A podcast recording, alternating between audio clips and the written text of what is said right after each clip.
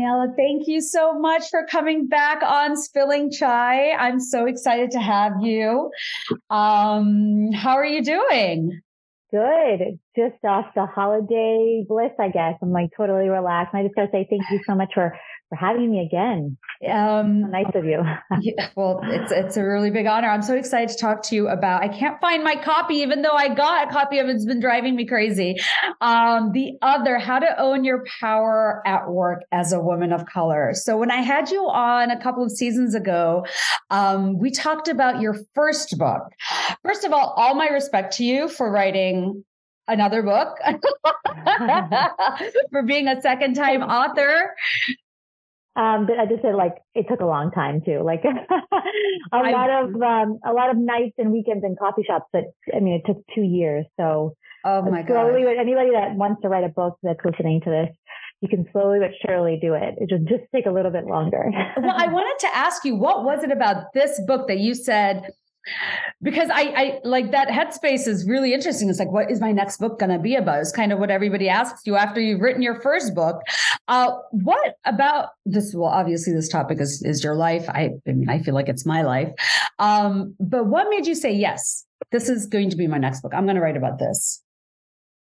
So Mika and I wrote, uh, as you know, the, the book in 2019, and it got such good reviews. And it opened up this community of women um, that I really resonate with, which was women that felt like the other growing up and at work, women that were Latinas, Afro-Latin, Afro-Latinas, Muslim women, Asian women, white women in the middle of rural America that just didn't feel part of their community. Um, and so that, that community that opened up from the first book, because I, I shared my story of being undocumented, of being the Latina, um, many times the only Latina in, in the room. So many women kind of came out and reached out to me on social and wanted to um, kind of connect with more content. And I didn't really have a chance to think about it right away because I did have a full time job at the time. I, I, was a booking producer. Um, one of those jobs where you're literally on your phone 24 seven booking for the next day show, um, a morning show that's like three hours now, four hours long. Um, so it wasn't until my agent, Joanna Castillo, who actually reached out to me, she found me and, um, we had a conversation, um, over lunch and, you know, she, she proposed to me, you know, have you thought about what, what your next book was, you want it, you want it to be? And I said, yeah, I, I actually have thought about it. Um, and I think she was kind of the push that I needed to kind of continue on this story of empowerment and growth and really finding yourself through your own eyes um, and not through what other people have made you feel like was safe. Because many times readers of the book um, and people who have felt like the other have mm-hmm. found a lot of safety and a lot of more specifically psychological safety by going under the radar, by yes. accommodating, by appeasing and just kind of blending in and, and lose themselves and fragment themselves along the way. Um, I love how you're so honest and real um, in your book about your own privileges as a white Latina. Um, it just really brings up just the complexities of race, people. of race, of being women, uh, women of color. Talk to me about that because you specifically bring up your um, sister who's Afro Afro Latina. Yeah, I mean, I, I to be honest with you, the the category women of color for Latinas who are white in this country is a complicated subject to me because I'm from Chile and in Chile I'm not a I'm not a woman of color. I'm just you know I'm just white. And wow. so coming here to the US and um, categorizing myself in this pool of, of, women that are women of color was interesting to me, but I also felt like I had a privilege that I, I needed to speak out about because, you know, my, my sister, as you mentioned, is Afro Latina. She has a Haitian grandfather.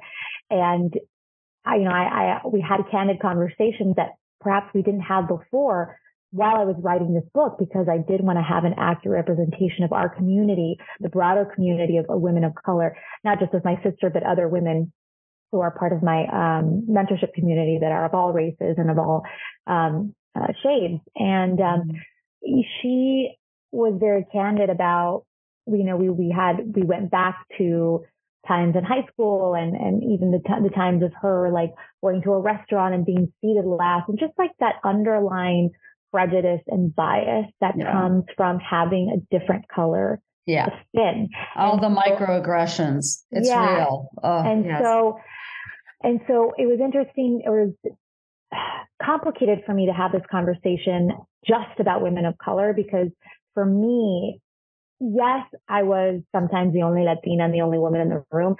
But for me, what really made me feel like the other was being undocumented. Yes. That for me was really heavy. That for me was a very visceral um, experience that hindered me not only in you know, psychological ways, but very tangible and structural and institutional ways that created a lot of barriers. So in that way, I connect with, with women, um, in that sense of feeling like they didn't belong. Yeah. And so this book is inclusive of all those different experiences of, of being like the other. And, um, you know, I thought it was important and, and I think it's important for, for women who are white, um, whether you're white, Latina, to understand that I, I, I didn't have the full spectrum of the experience if I didn't mm-hmm. also incorporate voices of other women along the way for the book. Yeah, that is so important. And I love that you do that because I feel like by talking about your own complexity, you kind of um, show people how racism isn't always about color it's about it's about the experience i mean uh, people always say to me that i hate this so much when they find out i'm bangladeshi especially when i'm traveling in um, in Europe and Italy, they'll because there's so many Bangladeshi immigrants there, uh, and they'll be like, "But you're not black. You're not dark like them." And I'm like, what the F is that supposed to mean? Maybe it's because I live in a country where there's like no sun. I see no sun. yeah. But uh, but it's it's um and you're in them sometimes where people, I'm sure this happens to you, has happened to you, where people say stuff about your own people, but they think that, you know, you're not one of them. Um, so I like that you really, you really bring that up because uh, like you say, our the way that we other ourselves, the reason we do that is because of an experience that we had prior, right? Like somebody had put us down. Like it doesn't just come uh, from nowhere. And you talk about this happening in your um, in your childhood. Just looking at you now, I have to really quickly say that in our last interview, I remember something which just stayed in my heart about how you said your your dreams are made out of your mother's tears like literally. And I just wonder, what does she think about this? Like you now your second book by the way guys she is the booking producer for morning joe so her other job isn't just a light internship on the side. What does your mom think about this book? Has she read it? She has read it um and it's it's interesting because um you know uh I many times I talk about her during interviews and I forget that I'm I'm spilling a lot about our personal lives out there. I know. and she's just kind of gotten used to it. Um and um but she's she's really proud and you know, I think when you're a mother of five and you are an immigrant and you start from zero and you yourself have felt othered, you yourself have felt prejudice and have kind of had to put your head down and swallow your pride so that your kids can have opportunities and you're working two and three jobs while you are, you know, you are, you're having health problems. There is a sense of total and complete selflessness and sacrifice that goes into that immigrant experience, many of which uh, of us know that is, is a very um, kind of communal experience. It's not just yes. our, our, our, our, parents or our grandparents, but it also impacts us. So mm-hmm. in that way, I think we're very connected in that thread of, of a sacrifice. And I think for her, it's, you know, you know, yeah, she was, she's teared up a lot of times, um, with a lot of overwhelming emotion about, um, not just the success of, of, of, you know, being in a corporate job and, um, you know, being a booking producer, now a reporter. Um, it's it's more about the impact and the influence and the telling of our stories because yes. a lot of times um, she felt like her story wasn't good enough to tell or or that it simply meant that she just had to go under the radar for the rest of her life, and that, yeah. that the stories of our community and the stories of, stories of our sacrifice really didn't matter. And so, I think for her, every time she, because she rereads the book, it, it, means something different every time. Um, so we're still in shock. I mean, I, I think for all of us, I don't the the impact and the and the feedback and and the platforms that continue opening up. It's always a it's always a surprise because we mm-hmm. you know we started out from nothing, and so it's um it's a really it's been a really awesome experience. I love that, and I feel like you give so much voice to so many women and then in many ways you're also giving voice uh, to your mom but i totally know how you feel because i mean i feel like our moms are similar in, in our cultures where you, you just don't talk about certain stuff and here we are writing about it we're talking about it most of the time i don't even you know I've gotten better about giving my mom heads up, but really, I just, I just uh, spill, spill the tea. But I, th- I, I think that's so incredible. I also feel like in this book, you've kind of come more into your own. I don't know if it's because this you have authored this. This is your book. It's not a co-authoring. How was the experience? Was it different writing a book without a co-author? Um, I don't think I knew I was what I was getting myself into because of the subject of the book. Um, I think that as a writer, um, what I've learned is that if you're not uncomfortable with writing and and and the the stories that you allow yourself to tell, then then you're leaving out impact. I think that when you get to that point where you're writing and you're like, oh wait, I'm kind of uncomfortable telling the story because it's like so raw and so honest. Um, that's when you know that it's going to have an impact, that it's it's meant to be placed in the words of the page. And there was many times where there were anecdotes that I that I went back and forth on whether I should include because, you know, at the end of the day, it, it kind of leaves you know, evidence of mm-hmm. the ugliness of of, yeah. of, of parts of this country and, and, and what bias and prejudice can, can look like.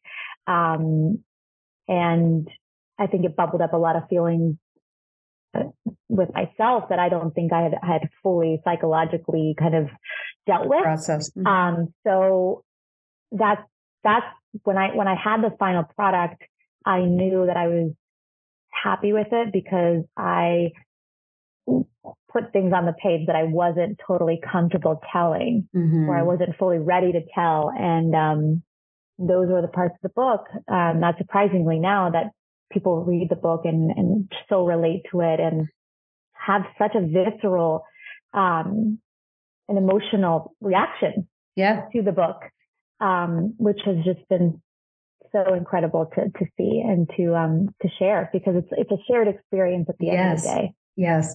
Well, you talk about um, that imposter syndrome is different for women of color. I, I do want to quickly say that I, I share your feelings about women of color. In America, it's so like lumped up. I, I fight for my right to be called Asian. I'm like, hello, I am everything. So the categories are so different uh, in America. But that being said, you do say that imposter syndrome is different for women of color. Uh, talk to me about about that because it is different. Um, but what do you mean when you say that?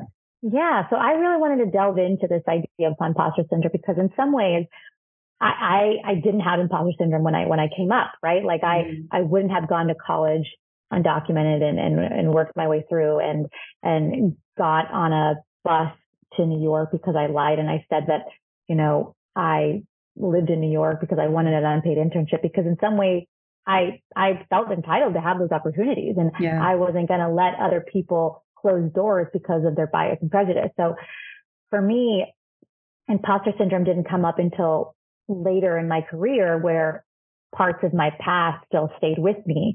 Um, but it wasn't as overt as um, some of the experiences that I've heard from um, women in the book that were black and brown. Mm-hmm. Um, I had the pleasure of connecting with Ruchika Tulshyan, uh, who is. Yes, I know um, her. She's awesome. She's an incredible expert on inclusion and diversity, and she yes. wrote this amazing piece um, with um, with a co-author um, for the Harvard Business Review on mm-hmm, yes. why you shouldn't tell Black and Brown women that they have imposter syndrome. Yes, oh, Ruchika's amazing. Yeah, yeah. She, I mean, and it's so true because when you think about the microaggressions and the ways of dimming people and making people feel smaller mm-hmm.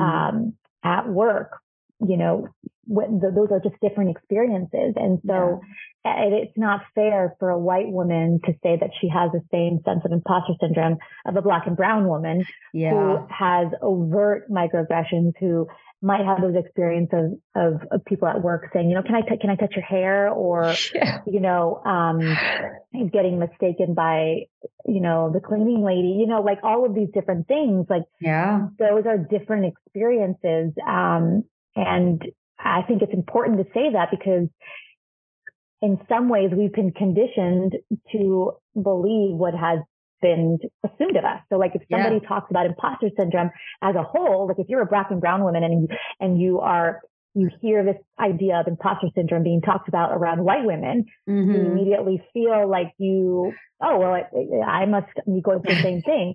Well, no, yeah. because you have an added hardship. Yes, um, you have an um, added layer. Yes. You have an added layer, this intersectionalism of, of mm. racism that is important to understand because if we don't understand it, we continue playing small and we yes. continue dimming our light and we, and we continue losing opportunities to advocate for ourselves because we just want to appease and accommodate. Yeah. And so it's important to, to, to talk about that and yeah. talk about that difference.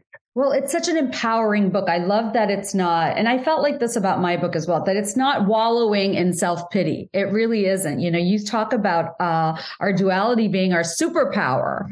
Um, like, this is the kind of book I wish my kids could read now. they're five and eleven. They're like, the, let me tell you about getting ready about the the workplace. But talk to me about that. And I really love that about your book. Where did you because it is such a superpower. You have to lean into lean into your superpower, not lean into the way Sheryl Sandberg's talking about, you know, white lady corporate feminism. So talk about talk about that. I, I love that you say that the duality of our superpowers. Talk to me more about that. Thank you. Thank you so much for saying that. First of all, um, it was. I, I will say before I get into that, it was hard for me to um, find a balance between talking about the structural and institutional problems and the bias and the prejudice and the racism that exists yeah. and not fall into the victimhood um, mindset because yeah. I think about my own experience. Um, if I believed all of the disparaging things that that were said about immigrants and in the community that I came from, and especially undocumented immigrants, um, when I was in the shadows, then I would have just said, okay, well, I'm a victim of the system yeah. and I should stay home and I shouldn't go to college and I shouldn't apply for internships because they're just not available to me mm-hmm. because the system says otherwise. Right. And so I wanted to get rid of that sense of victimhood and instead kind of contextualize what's happening in the background, right? Contextualize the the the things like bias and prejudice and racism of the experiences that that we might face, but at the same time understand that that in that experience of mm-hmm. being the other and in that experience of feeling like you're in the cross current of different identities and feeling like you have to appease and mold and chameleon, mm-hmm. that inherently there's a duality. There's a sense of seeing the world in a different and more rich and more complex and more empathetic and mm. more colorful way. Yes. And that is something that our white counterparts don't have. Yeah. And it's something that we really need to understand that is of value to us, mm-hmm. right? So I, I, I say this all the time that you know, America is only becoming more and more diverse. Gen yeah. Z is the most diverse generation out there mm-hmm. um, since forever. And so, if you work for corporate America, if you work for a startup, if you work for an organization in the U.S. whose client base is American, yeah, they need your voices at the table. Yeah, because they really do. America's only more diverse. And it's so, becoming just browner, guys. and guess what? It's it's good for the bottom line. It really is. This is Tucker Carlson's worst nightmare. and and the more that we understand that, um, the better we're able to express and advocate for our ideas because we yes. know yes. that they're important. And yeah.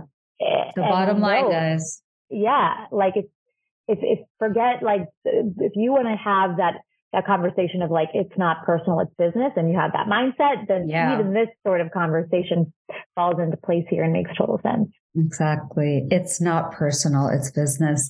Um, Daniela, thank you so much. You guys, her new book is out. I am so bummed that I cannot find my copy. The other, How to Own Your Power at Work as a Woman of Color. Thank you for talking to us, filling the tea with us on how to own our superpower um, as so women much. of color. I appreciate it. And you're, and you're so nice for having me on a second time. So I really appreciate it. Thank you so much. Thank you so much. I will speak to you soon, Daniela. Thank you. Thank you.